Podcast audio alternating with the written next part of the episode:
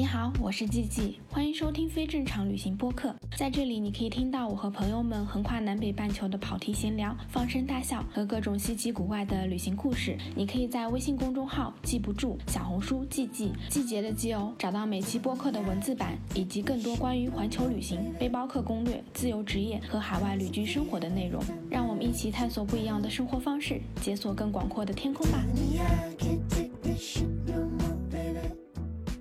Hello，大家好，我是季季，欢迎收听非正常旅行电台。这是一档横跨南北半球的旅行播客，带你用声音环游世界。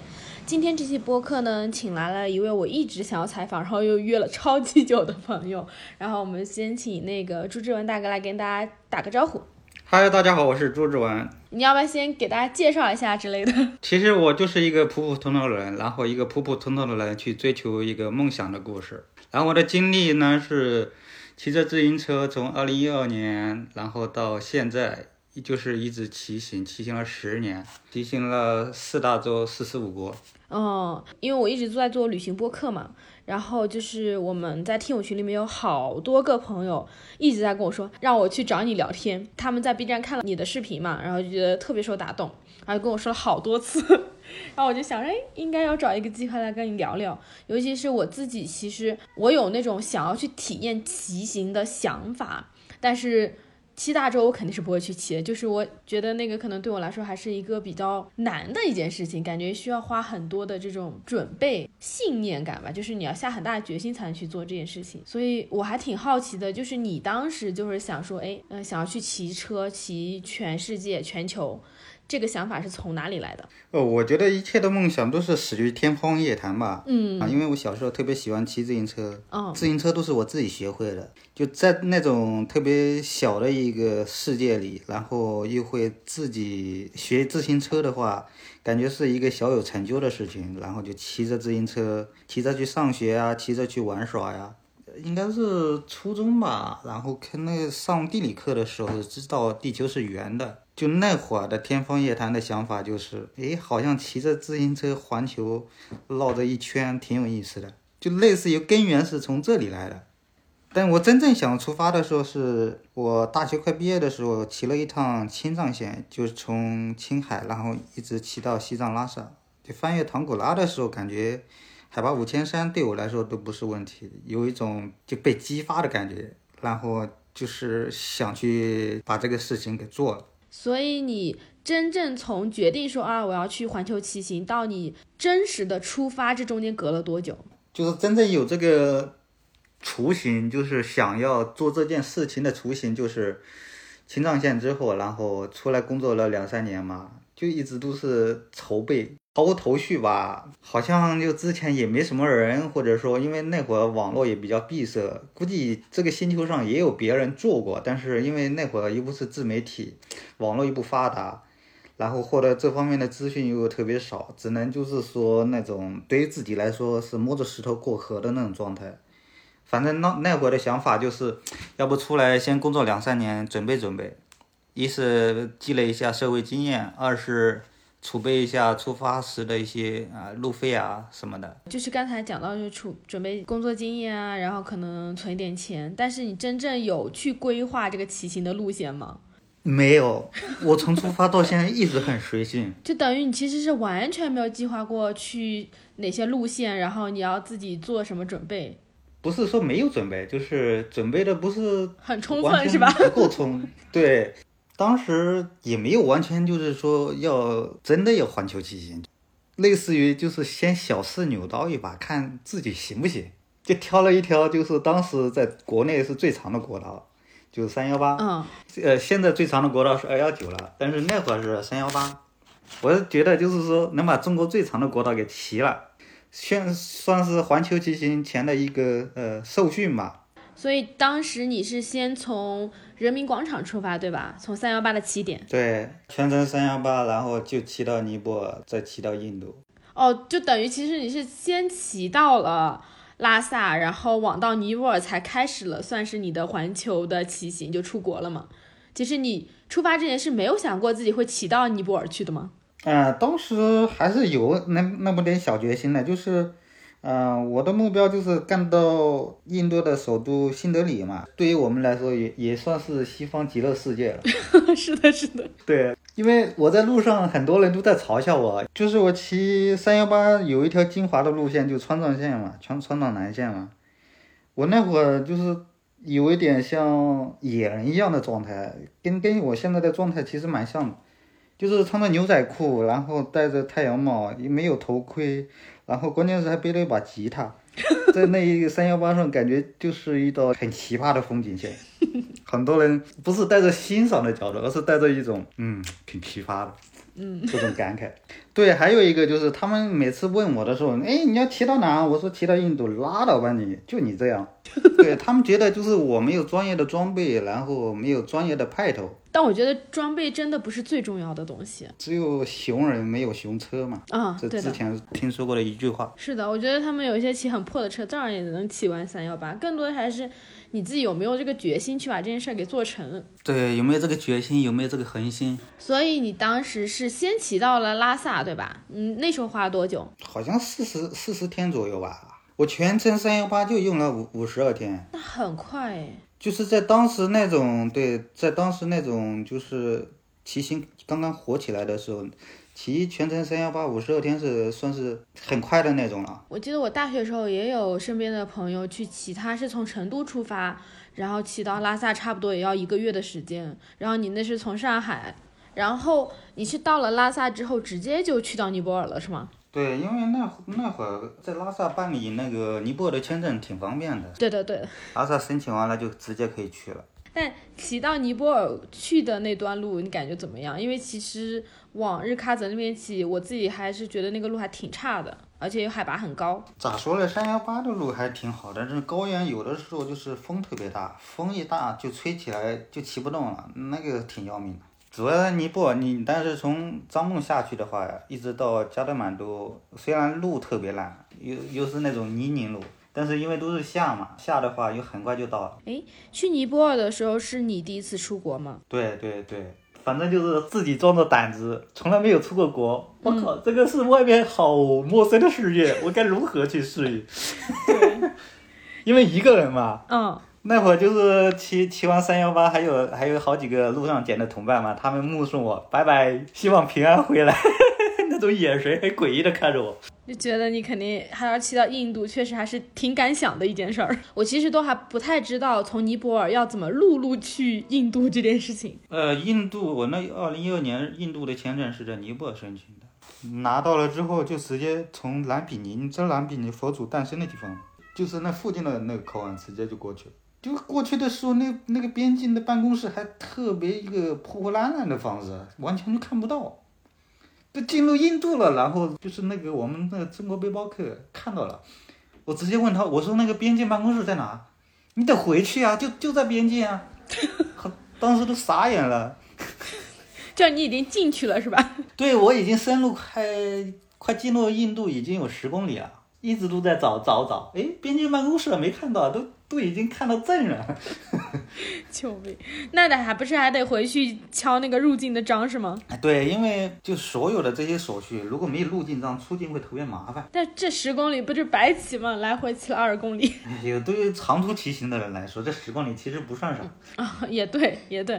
回到一个关于骑行的问题，像你这样子骑行的话，你每天大概会骑多少？因为我的状态比较自由，然后比较天马行空，很享受就是呃路途的一个过程的时候。我是二零一六年的时候会自己定下一个目标，就每天要坚持骑多久。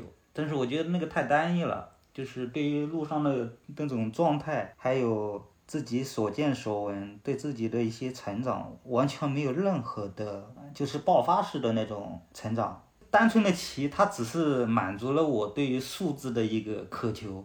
就是那会儿骑完了亚洲七国之后，我就想拥有一个不一样的旅程，就是很很享受这个旅途的点点滴滴。然后后来我就不赶路了，每天只要遇到有趣的事、有趣的灵魂，然后有趣的风土人情，如果是遇到了，OK，有可能今天这个行程就结束了。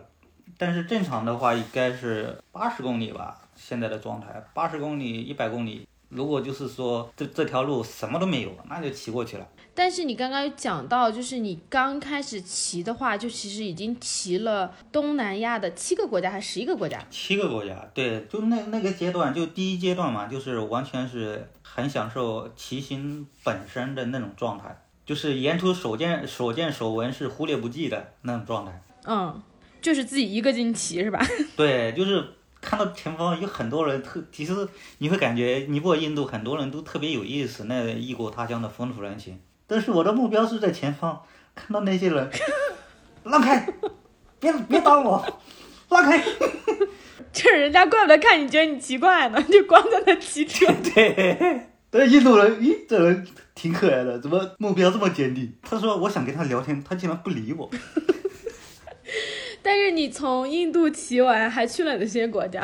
嗯，那印度骑完了，我就直接去东南亚了，因为那会儿二零一二年从印度就是去巴基斯坦特别难的，我相当于绕了一大圈，从东南亚回来之后再想办法，然后从丝绸之路再进入巴基斯坦，就这么绕的。哇，那你这个是够绕的，就等于你是骑了印度，然后印度东南亚走完，然后又回到了新疆吗？嗯，从云南回来的嘛，因为回国之后又是算是一个小沉淀的一个状态，会想的自己未来的道路就两个方向嘛，一个是明确的，诶，好像我可以的，就前面的基础已经打好了，就是自己有这个能量，自己有这个状态可以去呃应对这个未知的世界，就环球嘛，想着好像也是可以从新疆出去，然后走中东，因为那会儿所有的路线全部都没有设计过，就想的是，既然环球，先走出一条路来，摸着石头过河，看能到哪里。哦，所以等于你是东南亚结束回到了国内，你中间是有休整的时间吗？对，有一段时间休整嘛，就想着这个环球之路是不是应该更明确？对，第一阶段就把激情释放出去了嘛。然后第二阶段就等于回来认真的考虑说，哦，我好像是可以环球骑行的。啊，对，然后那时候就从新疆走丝路去了中东，然后去非洲。嗯，对，回国之后再出发的时候，那会儿其实身无分文的，存的钱不多嘛，不到一万块钱就全花完了。你第一趟骑了多久？就前面的亚洲的那些国家？呃，骑得很快，四个月就骑完了，一万一千公里。那没有钱的情况下，你要怎么再去出发呢？想了这个要继续前行的时候，那会想过很多方式，就是觉得路上端盘子啊，或者说做服务员啊，打打零工或啥的，好像都可以。最开始的有一阶段，朋友帮我想了个办法，他发动这种朋友圈，让他的一些很多朋友觉得对对这个事情特别感兴趣，特别有能量，也是我唯一一次，就人生当中唯一一次接受过朋友帮我弄的众筹，筹了好像大概是两万块钱吧，反正就是欠了不少人情。就是到现在为止，我就是很很排斥这个状态，拿人手短是吧？但还好，其实就是有了那一笔最初的众筹之后，你是又从上海出发了，对吧？对，就那笔钱让我一直撑到了非洲。但是呢，就是在非洲开始，我的所有的点全部都打通了，就任何的事情谁都不靠，就只靠自己。但之前的那些我就接受了，就是说，既然它已经发生了，就没必要去排斥它。对很多人来说，他可能在你身上也寄托了他自己的一个追求的梦想，所以也没有必要那么重的负担。但你说你后来到了非洲之后，其实就等于你所有东西都靠自己。对，然后就这想到这路上有那么多好玩的好吃的，类似于咖啡啊，然后很多工艺品啊或者啥的，呃，特产啊。我觉得这个倒腾倒腾也挺赚钱的。就那会儿什么朋友圈代购刚刚还没有兴起来，只是刚刚开始的时候，就尝试做一下。你你可以分享一下异国他乡的这种真真切切、实实在在的东西。发了之后，诶，好多人要买，那就直接寄回来，这个路费还是挺好赚的。其实你骑行的话，那你路上，比如说你住哪里？我因为我其实有看一些你的视频啦，就看你都是基本上都是搭帐篷，是吗？对对，我的状态比较天马行空嘛，反正就是到哪里我不会就是太苛求，我今天一定要住旅馆。我的状态就是比较贴近于跟自然打交道。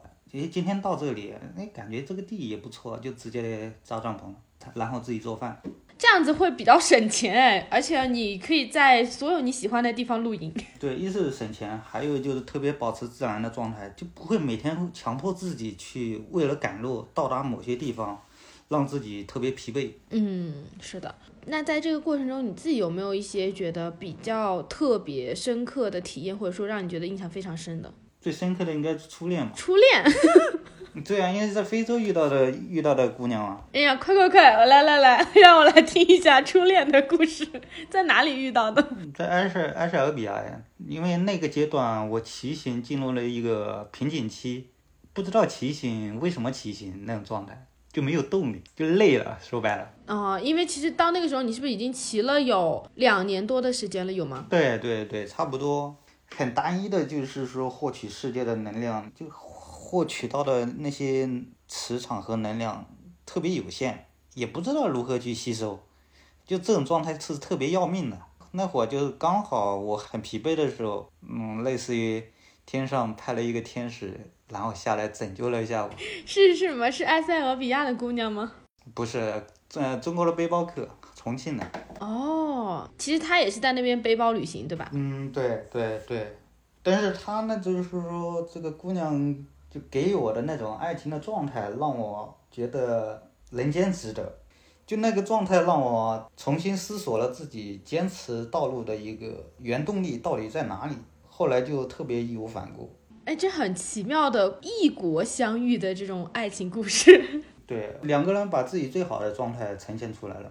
那你们在非洲有一起旅行吗？也就是那段时间，大大概是有两三个月，我是没有骑车的，就跟着跟着他享受两个人的状态，从埃塞俄比亚到肯尼亚，然后把自行车放在肯尼亚朋友家里，在异国他乡要找到华人同胞的朋友，就是帮忙存点东西，还是很方便的。就放在那那，朋友跟我说，我赌你半年绝对会回来，你要不回来，这个自行车就送给就是黑人了。送给他的保安。那你回去了吗？后来就是，我不是说因为就是说两个两个人是什么完全不同的，每个人来到这个世间，肯定有一条属于自己的道路要走完。那会儿我的状态就是，好像我自己的路还没有走完。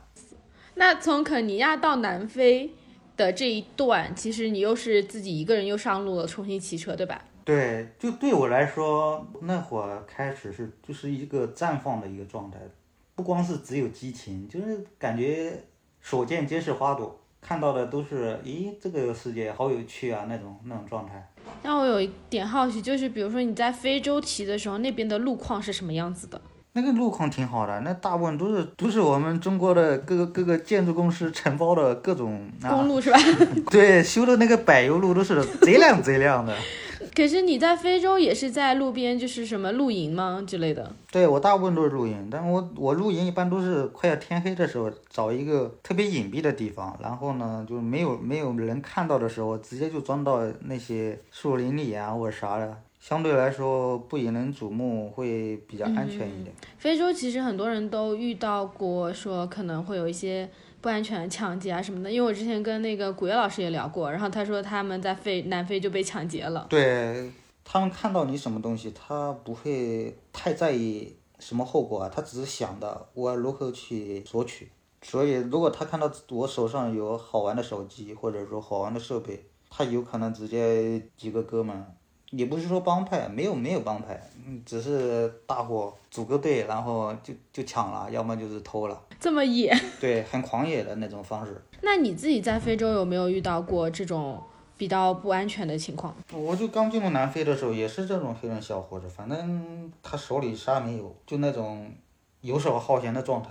应该是我的手机是被他看到了，就等于他把你手机抢走了。对，就是从我身后，然后突然之间来了一棍，一棍子啊，一棍下去就直接敲在脑袋上。我的天，那那你人还好吗？有一种被蜜蜂叮的感觉，他应该下手不是特别往死里敲的那种状态，但是敲完了之后，他也挺纳闷的，这哥们怎么不打我呀？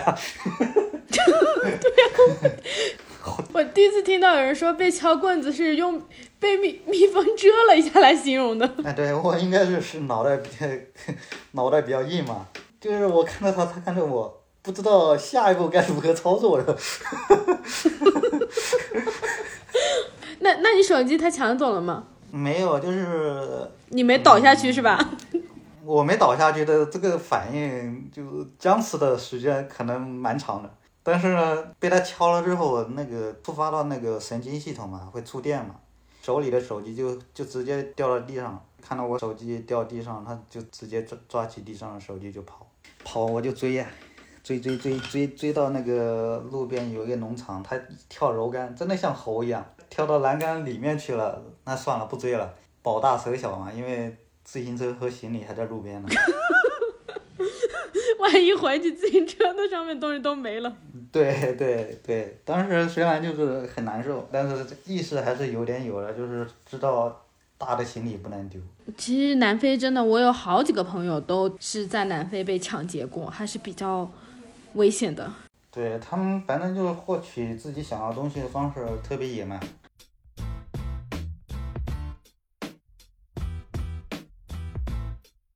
从南非之后，就等于你的整个横跨非洲的这个骑行差不多就就结束了嘛。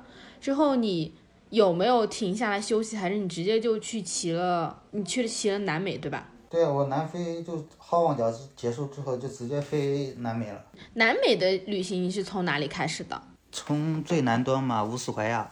哦，你是从乌斯怀亚开始的，然后一路骑到了哪里？从乌斯怀亚就是。靠近南极的地方，一直干到靠近北极的地方。骑到阿拉斯加是去了是吗？对，阿拉斯加北冰洋嘛。就等于你是从南美骑到了北美嘛？啊，对。你骑了多久？四年半吧。啊，如果是一个物理状态的话，我觉得三个月应该就够了。我有看过在路上，就是完全有有一种我第一阶段骑行的时候，他把所有的激情就放在那条路上。前面任何好玩有趣的，能对他有能量那个互补的，走走走走走走，让开，老子要骑车。我经常遇到，哎，我说哥们，能不能慢一点，我们聊一下？不聊，有啥好聊的？路上不就是这样吗？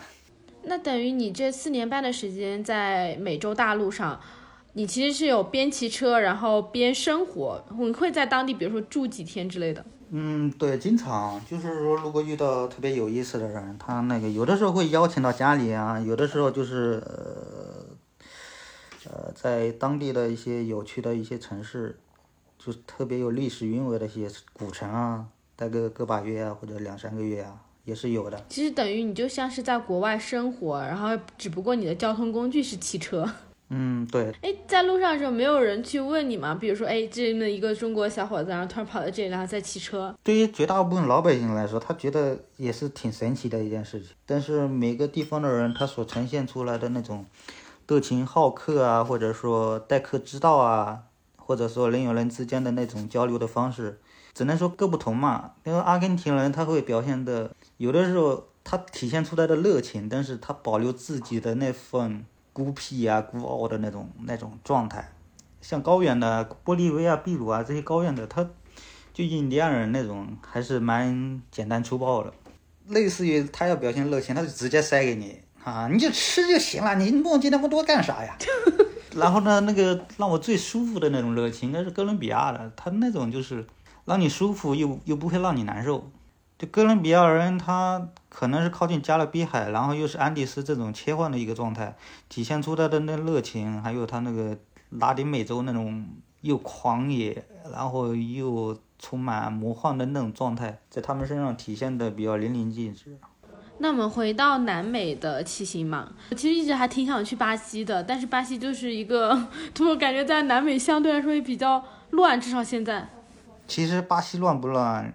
你要你要拿捏，把握那个度和拿捏那个分寸，就类似于你出门在外不需要太耀眼，嗯，手机是不是要藏好，钱包是不是要藏好？咱们刚刚还讲到说哦，在南非你有遇到过抢劫，我有我有看你写的文章，你说有经历过四五次抢劫，对吧？就是说后来我在美洲遇到好几次抢劫，我就觉得对方如果是手无寸铁，或者说啊没有枪啊，或者特别致命的武器。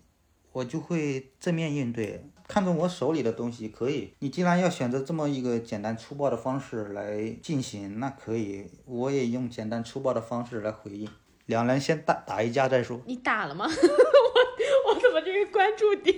肯定要打呀！那个第一好像在美洲第就是第二次抢劫嘛，厄瓜多，对方三个人看着我，还特别讲究江湖排场，派了一个人出来，嗯那另外两个人，另外两个人站在后面，嗯，行吧，我俩先打了，打着打着，打着打着，那个警车来了，这也太好笑了吧！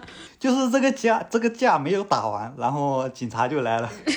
警察来了之后呢，就等于警察是把他们给，他也没抢你东西是吗？已经快要抢走了，就是他抓了一下，没抓，没没抓过去。那你警察来之后他怎么处理的呢？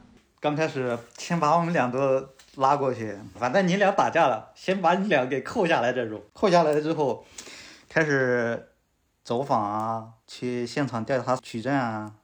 因为打架的之前，我把 GoPro 放到老板娘那了，入口老板娘她一看，诶，好像东西了，好像有什么事情要发生了，他们这个把这个事情一五一十的跟警察说了，说完了之后回到警察局就直接把那家伙给扣起来了。那其实还好，就等于你遇到抢劫，但你并没有被抢走，是吧？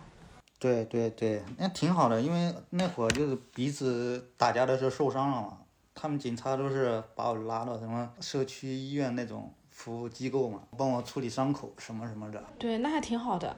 那你后来还经历过其他的 抢劫吗？啊，在墨西哥也是啊，墨西哥就是我在一个不是旅游城市啊，墨西哥只要不是旅游城市，还是暗藏的风险还是蛮大的。就我在公园露营，然后两个小男孩子还没有成年，我是预计快要成年的那个阶段，看到啥都比较好奇，比较新鲜。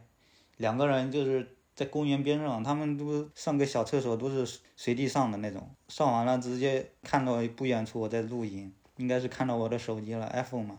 我一个背对身，然后他们俩就搂卡着我的脖子，另外一个人是拿着餐刀，把我帐篷都推倒。那会儿就是他们太慌了，反正一慌了，那个手机就突然间掉掉地上了。才抓了好几次，看能不能抓到，就抓不到，抓了一个手电筒就跑。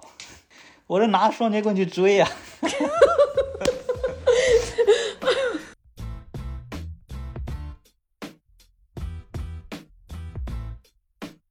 我我知道你有在拉美，是不是还经历过车祸？对我所有的车祸四次四次车祸应该都是在美洲发生的嘛。第一次是在阿根廷，第二次是巴西圣保罗，第三次尼加拉瓜。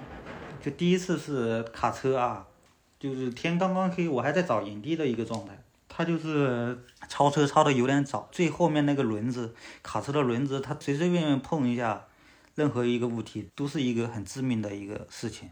嗯，反正我就直接哐当一下，我咋回事？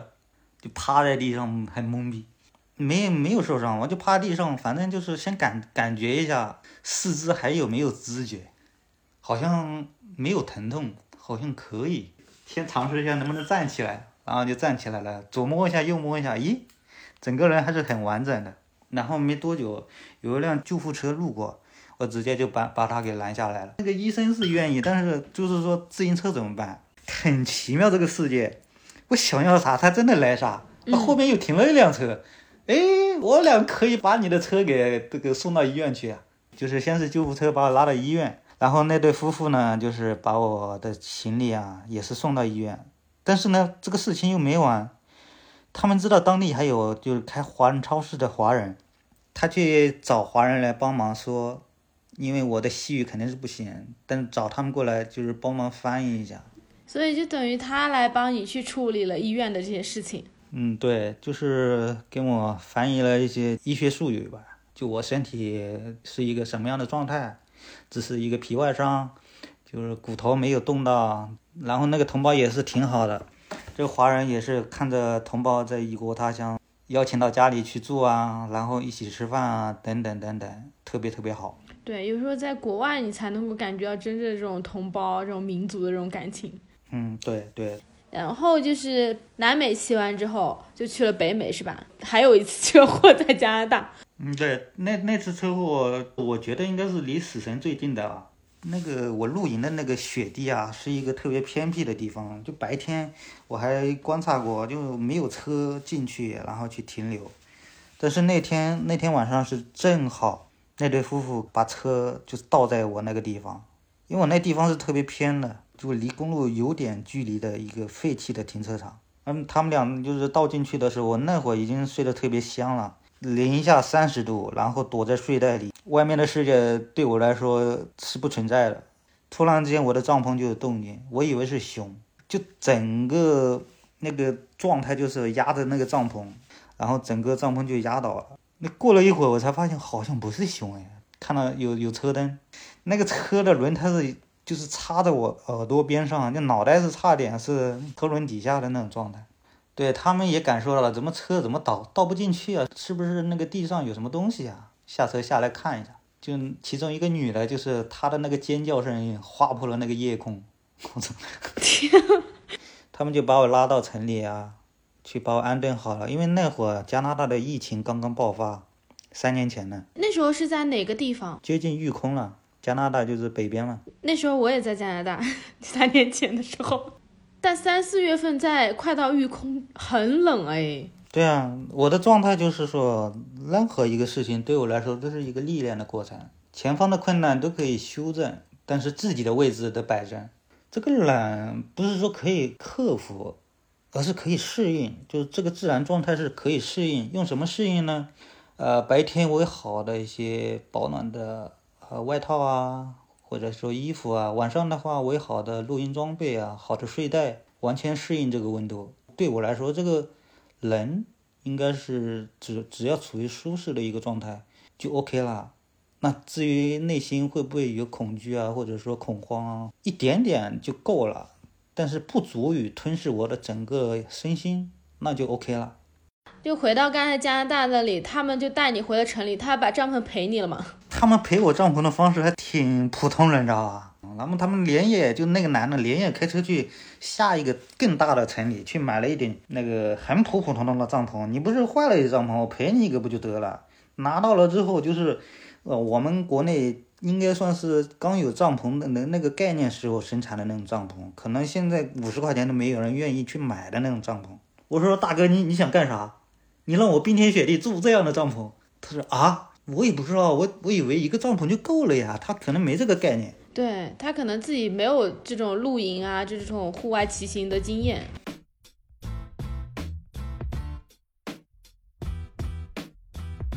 二零二零年那会儿，其实因为疫情，美加边境一直关，一直处于关闭的状态嘛。我在加拿大是整整耗了半年时间，一边瞎骑着、瞎走的。就那个快去玉空的地方有一个温泉营地，就在那待了很长一段时间。等到春季快要来的时候。实在没辙了，那美加边境一直不开，就想办法如何到其他地方去离开啊。我是在加拿大待满半年，然后再离开去阿阿拉斯加。我今年还想从温哥华开车开到阿拉斯加去呢。我觉得其实可能不是真的不是身体，就是你心理建设。我觉得我的心理建设只够让我去骑个新海湖。怎么说呢？就是我从一个过来人的一个状态，就是选择自己你你想做的事情。嗯。不要看别人在做什么，而是问自己想做什么，这是最重要的。就是骑行你可以体验一下，但是我觉得既然这个不适合你，你就可以体验一下或者感受一下，知道这个乐趣就行了。因为把它当成一个过程去做的话，其实是痛苦大于快乐的。你指的这种痛苦是哪种痛苦？全方位的痛苦啊！你身体要面对种种的一个啊苦的一个苦修的一个状态，然后灵魂是否会煎熬，也要人因人而异。这种天马行空的状态，只有自己想做这件事情，你才能呈现出来。如果这件事情你不想要，你是。做不到这种天马行空、行云流水的，这个我是有感觉的，只是可能每个人的方式不一样。就是我真的是觉得，你只要想做一件事情，你的那个心念足够强，所有的事情都是可以做得到的。不管中间可能会遇到什么样的情况、什么样的困难，但是一定会有很多很多人、很多很多事情，他就会汇聚到你身边，然后帮助你去完成这件事。然后。其实我们也聊了好长的那个旅行，我还非常想问你，就是你从加拿大之后嘛，那你就回国了是吧？嗯，对，在国内骑了很长一段路，骑了二幺九。对，二幺九骑了八千公里吧。哇，你从哪骑到哪？从喀纳斯，然后一直骑到云南腾冲。怎么会想到就是一回到国内之后又回来骑这个二幺九？其实二幺九就是我从心里的，我是有一种。不知道接下来的道路啥时候能继续前行的一个无奈的一个嗯选择。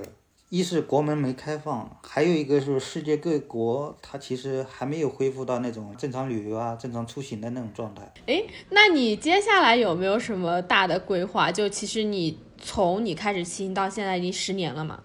哎，我目标其实蛮明确的，就是坚定着要把这个七大洲骑完的这种状态。很多人都不都有这种环游世界的梦想嘛？但是大家都会觉得哇，我要存好多好多钱，我要做各种心理准备。我觉得就是听你的故事啊，你讲你自己出发的这些事情，就是很好的告诉了大家，就是其实你不需要那么多准备，更重要是你自己要有想要出去的这个心吧。对，就是你想做这件事情的一个决心，那是最重要的，然后是迈出第一步。路上前方就是会遇到的所有的困难，所有的一些曲折，所有的一些负面情绪，都要在路上自己去慢慢调整，去慢慢修正。所以其实很多时候还是自己在路上的一个修行啊、调整啊，有时候骑行就真的跟修行一样。那我们谢谢那个朱志文来跟我们聊天，然后差不多这就是我们这周的播客了。下周六我们继续闲聊全世界，拜拜。嗯，拜拜。